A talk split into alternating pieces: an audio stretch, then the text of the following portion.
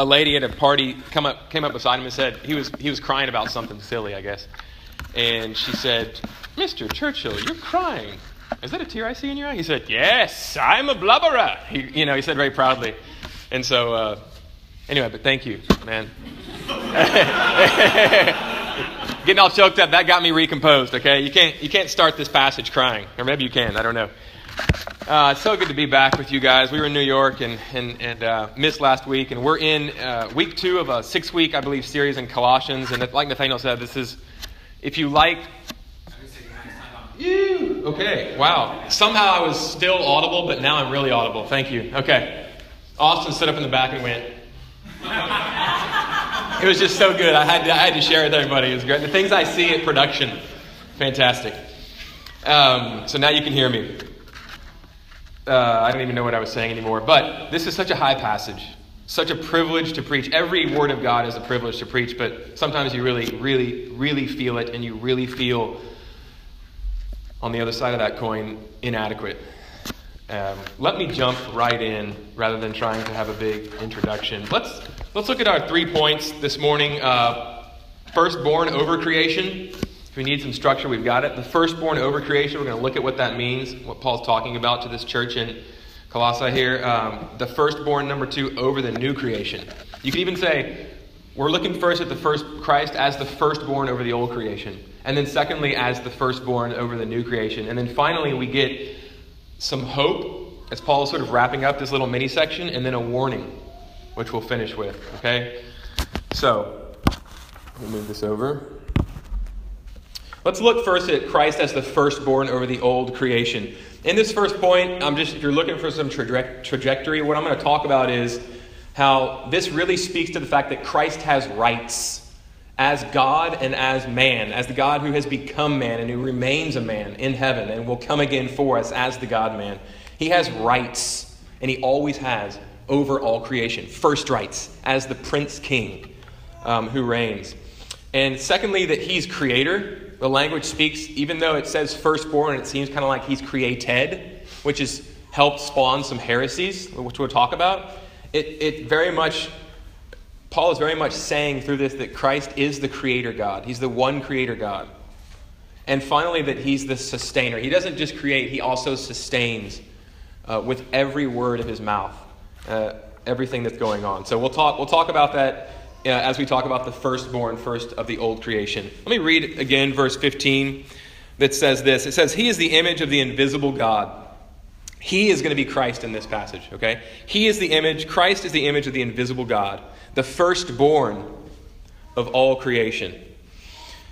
So, like I said, this means first that Christ had supremacy or priority of rank over all creation, including over all humanity, which was given the rights. When God made all things, He made humanity last. It's sort of the cherry on top of the creational Sunday, if you will. And He gave the rights to dominion, to rulership, and cultivation of creation to us, to humanity. Christ was over us as our captain and our king. That's one of the things this is talking about. It's tapping into the idea, the ancient Near Eastern idea, which is very common and very well known in all the cultures, of primogeniture, which really meant that the firstborn didn't have rights because he was a favorite. The firstborn in the family had rights over the family for protection and for sustenance and to keep the land and the wealth that was passed down from generation to generation together and to add to it and to bless the family and to watch over the family. So this is this is what this is speaking of. This this word is used 130 times in the Greek translation of the Old Testament, which was originally written in Hebrew, and it as one scholar says, again indicates temporal priority and sovereignty of rank. Uh, frequently, the firstborn was employed in the Old Testament to denote one who had a special place in the Father's love. So that's what Christ has here as the firstborn. He has a special place in creation and in the Father's love. This, this title echoes verse, uh, and also in verse 18, it's used again in verse 18 of our text. It echoes Psalm 89 27, where God says of the Davidic king, I also will make him my firstborn, the highest of the kings of the earth. So it means, it means that he has sovereignty of, of place and of rank and that he has a special place in the Father's heart and a special connection to creation and to us, to humanity. But it also means that Christ is God. It also means that Christ is God, moving into the sort of second subpoint of this idea that he's the firstborn over the old creation. It means that he's God. Jehovah, Jehovah's Witnesses love this verse. They'll use it if you ever talk to them. They'll use it if you get into their, their beliefs, and they'll try to convince you that we believe the same things that an evangelical Christian, a confessional Christian would, and that's not, that's not true. They believe a lot of the same things, but they, they're a heretical sect. And one of the things that, that makes them heretics, and, and, and as we talk to them, we don't want to use that word. We want to try to, heretic! Chase them out like Aquinas did with a brand, a burning brand. But no, no, no. We want to invite them in. We want to sit down with them. We want to try to lead them to Christ and who the scriptures clearly say he is. And in fact, we could take them here hopefully after this sermon and say, look, I know we know that this is a proof text of yours, but you say firstborn means born, means means created. So not uncreated. He's a he's semi-divine. He's not equal in rank with God the Father. He's not the only God. He's not the only uncreated God. But that's just not true. Uh, it manifestly does not mean this here. So one of the number one rules, maybe the number one rule of text interpretation, the fancy word is hermeneutics, in the Bible and in any text is context, right? So what are the words around this mean? And especially the closer they are, the more important, the more import they have for what this verse means. And if we look at uh, verse 16, it's very clear. Paul goes on right after saying this to tell us what he means by Christ as the firstborn over creation. And what does he say? He says, For, for is a linking word. What did I just mean here by saying he's the firstborn? I'm going to tell you. For by him, by Christ, all things were created. Guys, in, the, in Paul's worldview, in the Jewish worldview that he's uh, writing out of and 2, there's only one who created all things Genesis 1, and all throughout the Bible. It's the uncreated God. In heaven and on earth, invisible and invisible, he's, he's using these three polarities to say everything. Whether thrones or dominions or rulers or authorities, all things were created through him, just in case I wasn't clear, Paul says, and for him. Okay? So it means that he's God. Verse 16 very clearly shows us this. There's only one creator. There was only one who was, verse 17, who was before all things. There's only one who is before everything the uncreated one, the timeless one, the one who is above space and above time, but who entered time for us, and that is God Himself. That's Jesus. Arius, who was an ancient Jehovah's Witness of sorts, a heretic who thought Jesus was not the one God but semi divine and created, said, There was once when He was not talking about Jesus and using in part this text. Talking about Jesus, the Christ, he said, There was once when he was not. This text, this verse says no to that. No, he was before all things. There's only one who is before all things, and that is God. And Jesus is God. That's what Paul's saying. But it's not all he's saying, and we'll get to that. He was before all things, he was uncreated, and he will forever be. Jesus, the Christ, is God. And you can look at verse 19 as well. But you don't even have to leave verse 15 to see this. Um, Jesus is called not just the firstborn of creation, but he's called the image of God. Paul's saying a lot here. But one of the things he's saying is do you want to know what God is like? Look at Jesus.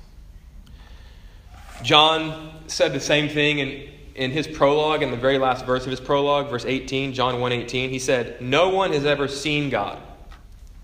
The only God, he's talking about Jesus now, who is at the Father's side, literally, who is in the bosom of the Father in the Greek. He has made him, Jesus has made God the Father known. And he uses there a literary word, which is, I've said this before when we taught through John, but it means Jesus, literally, John the Greek says, Jesus has exegeted God the Father for us.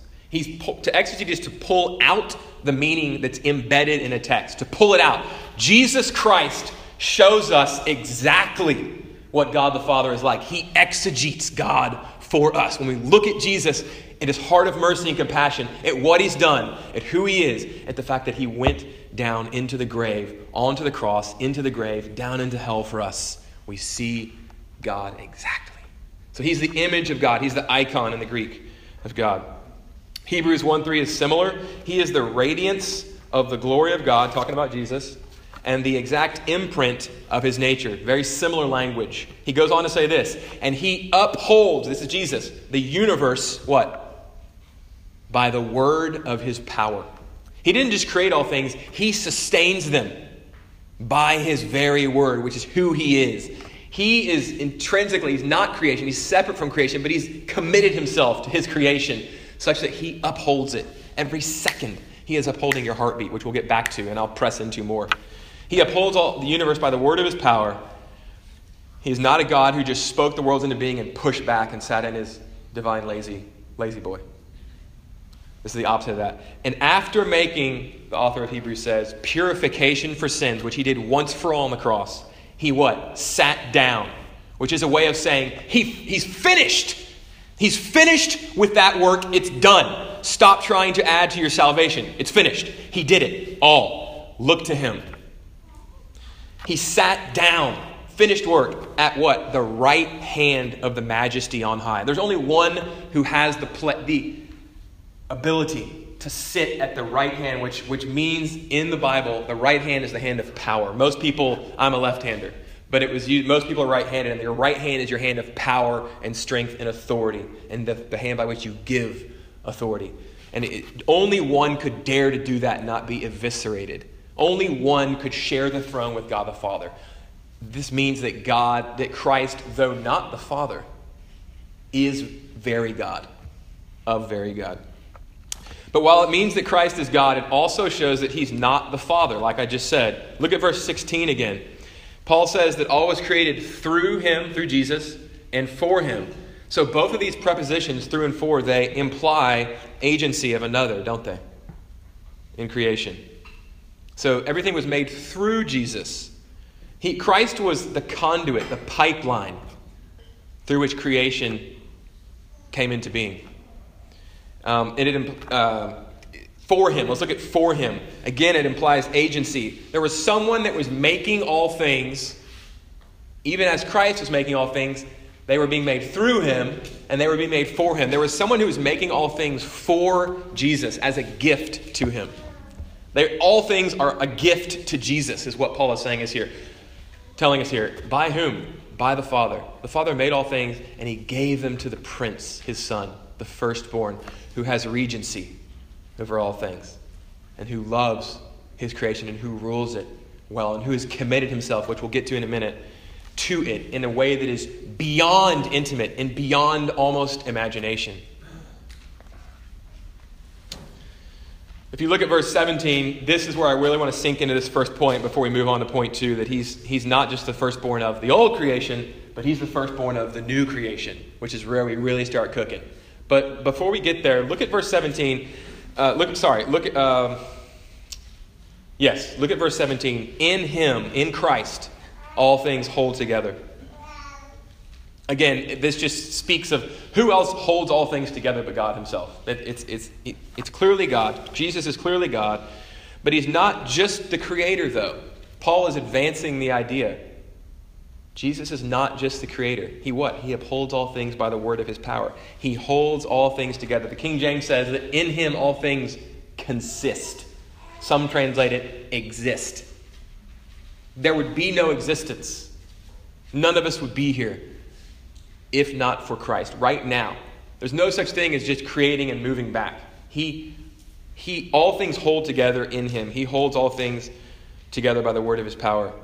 Um, the hold together here is in the perfect tense, which means he's continuously and constantly and right now sustaining everything. Uh, one commentator says this he says, apart from Christ's continuous sustaining activity, all would disintegrate. Hebrews 1 3 again, he upholds all things by the word of his power.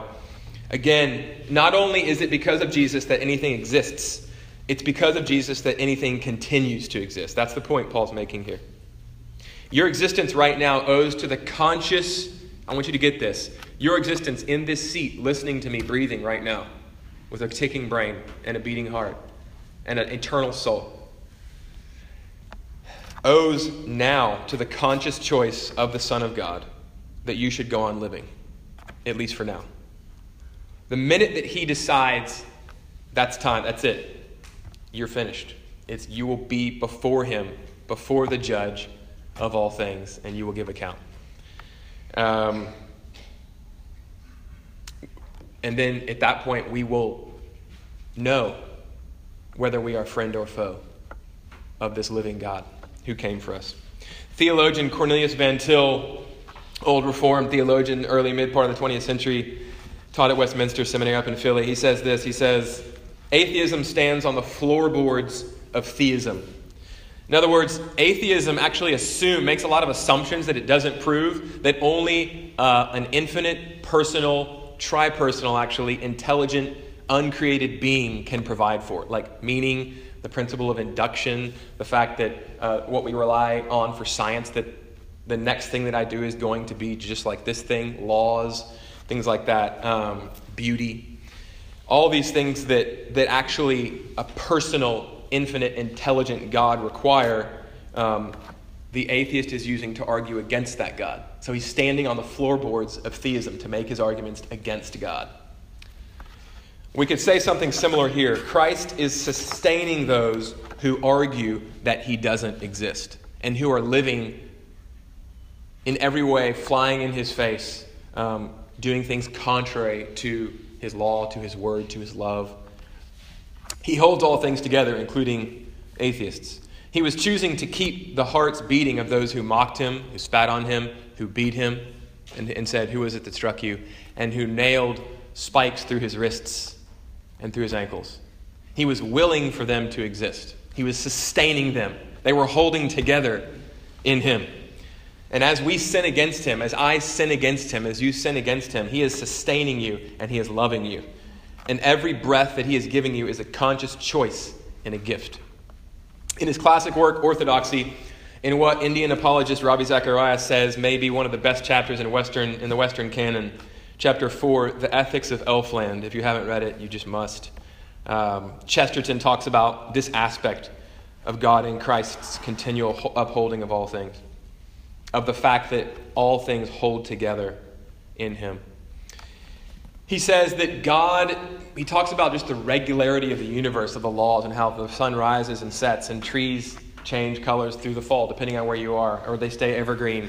Um, but these laws that we can rely on. And rather than talking about a God, rather than indicating to us a being who sort of set the clock and everything's regular and then move back and isn't involved uh, and is maybe aged and infirm and just is okay with monotony, um, he says, no, he says children are actually the ones that love the same thing over and over again. And it's we who are jaded and older and growing into infirmity and impatient and not full of life and joy, perhaps as we were because it's been leaking out through the years, that don't say, do it again, do it again, do it again, do it again, like a kid does. He says they always say, do it again, speaking of kids, and the grown up people are not strong enough to exult in monotony. But perhaps God is strong enough to exult in monotony. It is possible that God says every morning, do it again to the sun. Hmm?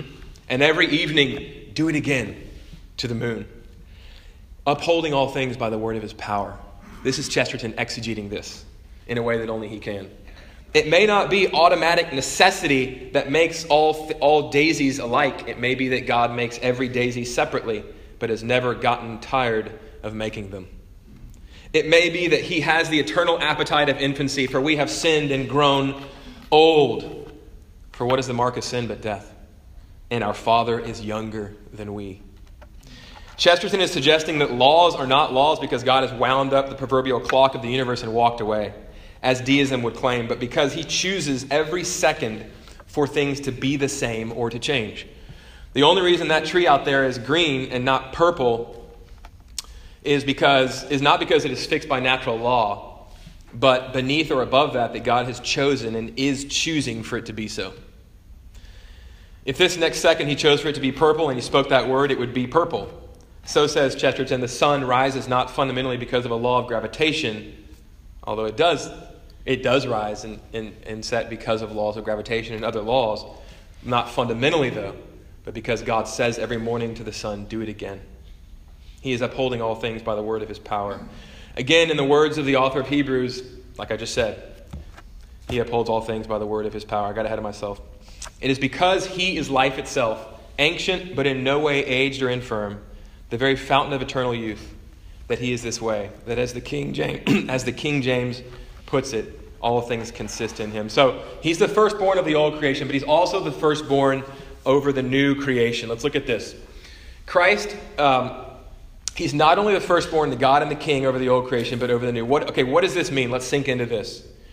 First, we need to discuss a problem that the text indicates. The text indicates a problem.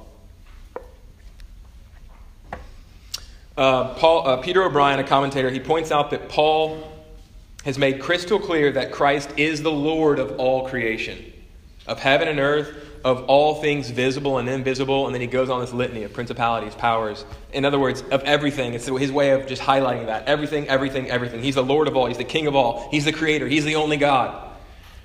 He's the Lord of everything it is. But listen to this. What is not spelled out, however, O'Brien says, is what has happened to all these things since creation. And in verse 20, Paul uses some language that tip, that tip us if we, have, if we just entered into this picture and we have no idea what has happened since Christ made all things, and since all things were made by him and for him and through him.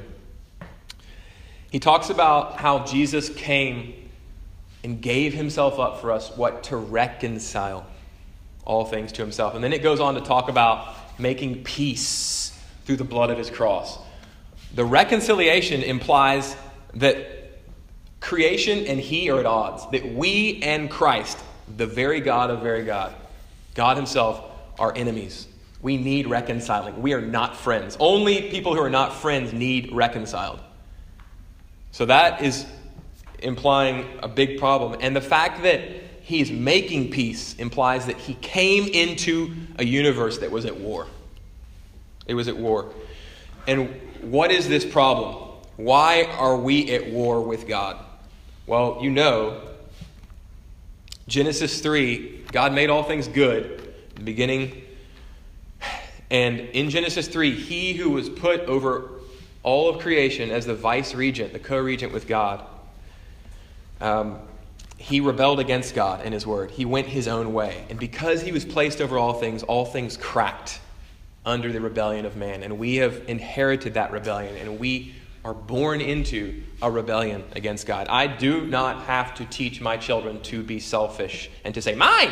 Somehow they always know that word. You hear it all the time. They know how to grab, they know how to be selfish, they know how to scream and kick.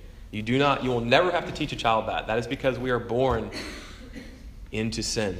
We are born opposed to God, wanting to sit on the throne of the universe ourselves. All the universe revolves around me. That's how I am born into this world.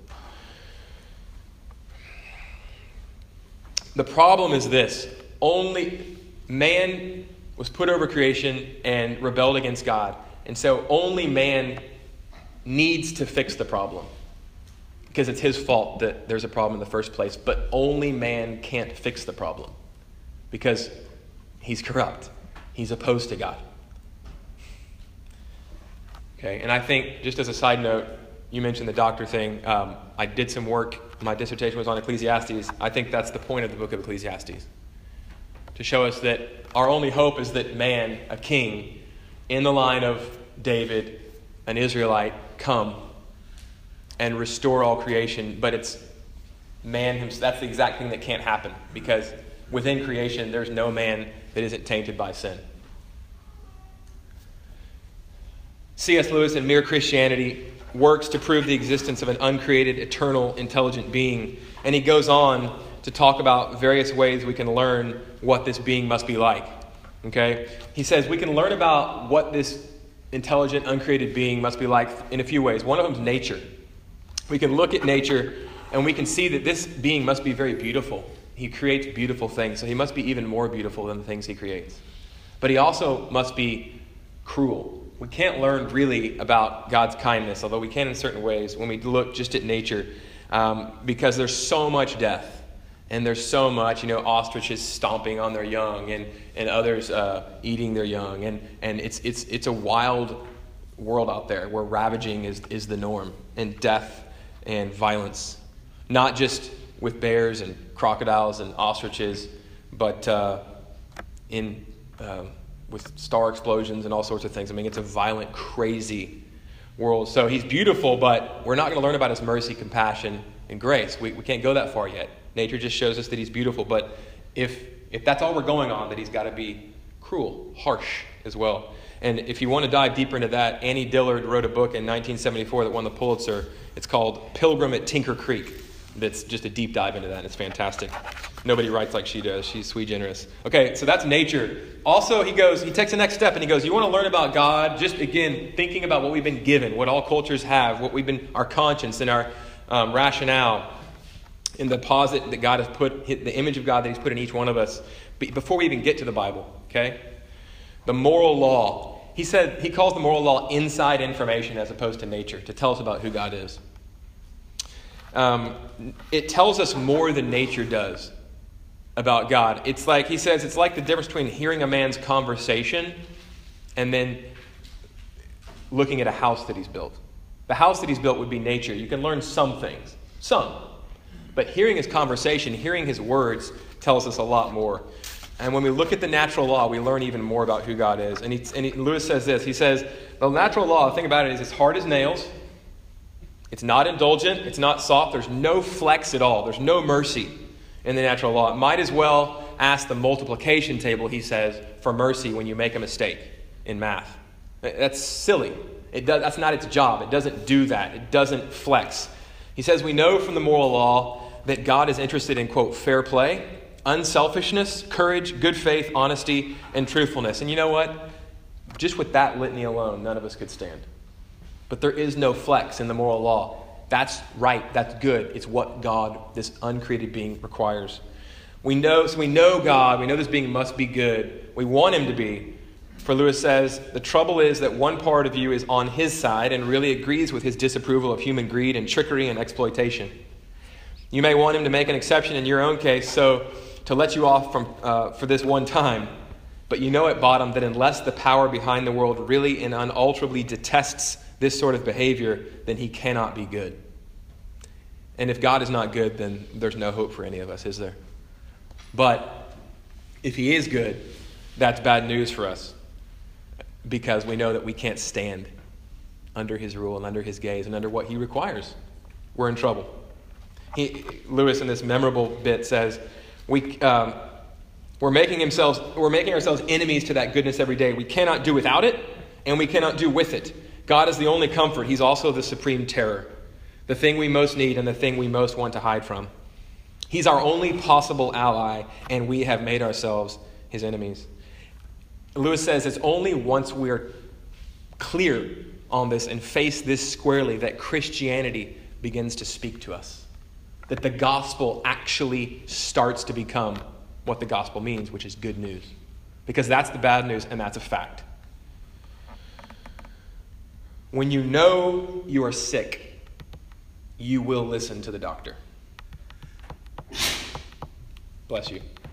And the gospel is our doctor, it is our medicine, it is our only cure. And here is the good news of the gospel that the demands of the law, Lewis says, which you and I cannot meet, I'm going to read that again, that the demands of the law, which you and I cannot meet, have been met on our behalf. And this is where Christ, the reconciler, enters in. Paul affirms this uh, universal reconciliation has been brought about, not in some otherworldly drama, but in history, through something done in history, through the death of the Son of God, God Himself, on a Roman cross. Jesus lived the life that we ought to live and know we ought to live, but have not lived in our place. And He died the death that we deserve for not living that life on the cross. And He offers Himself as our substitute. And He rose from the dead as proof, Romans 4.25, that His payment for you and me for our offenses, for our rebellion, was accepted by God the Father. So Christ, the firstborn from the dead. Um, I mentioned the phrase earlier, but if you look in verse 20, Paul says, He made peace by the blood of His cross. One of our pastors at Sojourn Heights, Dodds Pengra, he said, when we were talking about this passage, he said, You know, there's a difference between uh, keeping peace and making peace. And the fact is that this doesn't say that Christ kept the peace. There was no peace to keep. He came into this world, into our space time reality, into this mess that we made, and used our rejection to save us. And through the cross, made peace between us and God. He made peace. You know, uh, they say that the Colt revolver, Samuel Colt invented the six shooter, the, the revolving pistol, and they say that it changed the face of the West and it just changed the, the, the way of warfare. And it was called the peacemaker. It was called the peacemaker. It was violent, but uh, according to some anyway, it made a certain sort of peace. The violence that this is pointing to, the violence of Christ being crucified on that cross, and more than that, even the, the things that we can't see were much more violent of God, of Christ enduring the wrath of God being poured out onto him for our sakes becoming sin for us 2 corinthians 5.21 that was so much more violent than anything that we can see happening on that cross. So he endured extreme violence. And to some of us we, we recoil at that. We think that it's philistine it's um, gory primitive unnecessary. Why couldn't god just forgive us without this grisly execution of his son. But Croatian author uh, Miroslav Volf, in his book Exclusion and Embrace, he says that this question is a product of a culture that hasn't seen much suffering, and that has it fairly easy, and that has been pretty isolated, uh, insulated rather. Excuse me. No one, he says, who has truly suffered severe injustice at the hands of another would ask this. They understand that the payment must be made for murder, for instance, rape, genocide. Someone has to pay, somebody's got to go down. The, the balance has to be righted, and it can't be righted through the waving of a hand. Okay? Blood has to be spilled for blood, blood for blood. Uh, well, friends, the, most of the Bible is a testament, a testament to the fact that we have committed severe injustice against the most holy and good and perfect and pure being and loving being. And he can't just let that go. He can't just let that go. So rather than wiping the dish clean with us, he wiped the dish clean with one who represented us, who stood in our place, Jesus the Christ. Lewis, again, in Mere Christianity, talks about how, and I mentioned this earlier to the communion crew, but um, when you make a mistake in mathematics, when you, I still remember the feeling. I don't remember exactly where I was on the page or what the equation was, but I remember the feeling two pages into this, you know, one of those frightening calculus exams where you have like two questions. It's like, oh dear, that means this is 50%. I'm no mathematician, but, and man, you get, you know, you get to the second one and like you, you got 10 minutes left and you're checking over your work and you see a mistake. I remember that feeling. It's just like a, someone just beats you right in the gut. But at that point, you can't just you can't just start working where you left off and, and work to the conclusion. That's not the way mathematics works. You have to go back, you have to find, don't you? You have to find the mistake and go back and start from where you made that mistake and do it again right. And what Paul is saying here is in saying that Christ was the firstborn from the dead, not just of all creation, but from the dead of a new creation, is that he, he is the start over. He is going, he is God's way of going back. God Himself, through this man, through this uncreated being, through His own Son, of going back and starting over where we made the mistake, where we rebelled, and representing humanity, all of whom will trust, any, of, any person that will trust in Him, representing them. And in so doing, leading a whole new creation, a renewed creation, not tainted by sin and rebellion against God in his train. So if, you, if we understand this, this do over, that Christ is God's do over without destroying us, that's the Gordian knot that he cut. Christ is God's do over without destroying us because he rose from the dead. dead. Death could not keep him down. I was dead, but behold, I am alive forevermore, and I hold the keys of death and Hades, is what Jesus says in Revelation 1.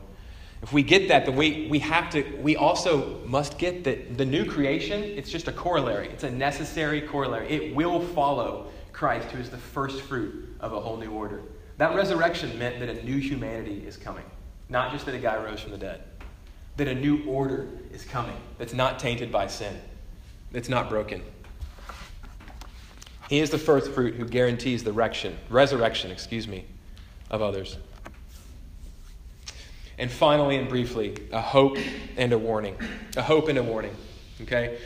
For the sake of time, guys, I'm going to skip over the fact that he is the head uh, of the body, the church, verse 18. It's a tender verse and it tells us wonderful things. I think the main thing that it tells us, guys, is that he has so united himself to us that he is truly our head and we, the church, who trust in him, not in ourselves, but in his work, in his person, what he's done for us, and in who he is, and the fact that he's reigning for us and coming again for us.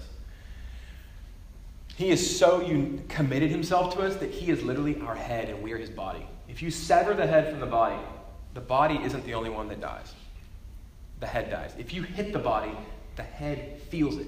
He is so committed himself to us that when, when we are touched, he feels it. When he, Paul's writing this, but before Paul was Paul, he was Saul. And he hated the church and he hated God. And Christ encountered him on the road to Damascus and he said, Saul, Saul was persecuting the church. He was putting Christians in prison and being an accomplice to murder. And Jesus didn't say, Why are you hurting my body? He said, Paul, why are you persecuting me? When we're touched, God is touched because of that vital union that Christ has made with his church we will never, ever perish. Because if we did, he would too, and that cannot happen. So we have ultimate and utter confidence. But a hope and a warning in light of that. The hope is that if you look at verse 21, it's so clear, it's worth reading. And you who were once alienated and hostile in mind, that was all of us, doing evil deeds, he has now reconciled. And then he goes on to talk about, and he presents you holy and blameless.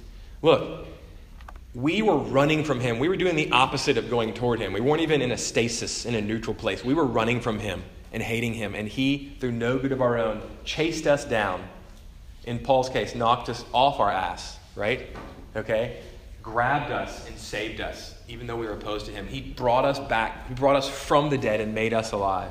Salvation is completely his affair. Reconciliation, all him. Making us holy and blameless, all him. If we are in him, it's guaranteed. It's a done deal. But then Paul says, now get to work. Don't you shift. And that's where the warning comes in. He says, don't shift. Verse 23. That word shift in verse 23 if indeed you continue in the faith, stable and steadfast, not shifting from the hope of the gospel that you heard. It's a, it's a middle voice, it's a passive sense. It's the sense of one drifting who's not anchored not anchored to the word, not anchored in community, thinking I can do it alone, or just kind of putting my Christianity off to the side, not feeding on his word, not being constant in prayer, not being held accountable, not putting myself in places of accountability with others, knowing that I, I do sin. I've been made righteous, but I'm, I'm in this world. My old man is, is, is in, he's just waiting to be fed. He's just waiting to be fed, and I, sin is crouching at my door, and yet I've been given power over it. If we just sort of sit back in the lazy chair we are going to shift. We are going to drift away. And Paul says, Don't you dare do that. Actively pursue Christ, this king, this firstborn who laid his life down for you. Repent, obey, believe. Surround yourself with community. Find accountability. Um, sup in his word. Be constant in prayer. How can we know if we and others are saved? If we're bearing fruit and Paul says in verse 23 if we persist in the faith. It was said in the ancient, uh, actually, Paul said this, they are not with us because they never were with us. Those who have left us were actually, they seemed like they were. The thing about a wolf in sheep's clothing, guys, is that it looks like a, it looks like a sheep. The wolf in sheep's clothing doesn't look like a wolf. He looks almost exactly like the sheep and might even have himself or herself fooled.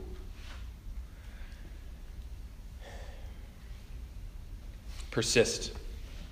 Don't rest on your laurels, but rest in Christ. And that's the hope that Paul leaves us with in this little mini section before he advances to verse 24 and beyond.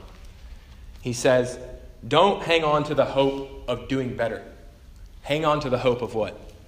The gospel, which is what Christ has done for you. The fact that he is sustaining all things, the fact that he has gone to the grave for you and is alive forevermore.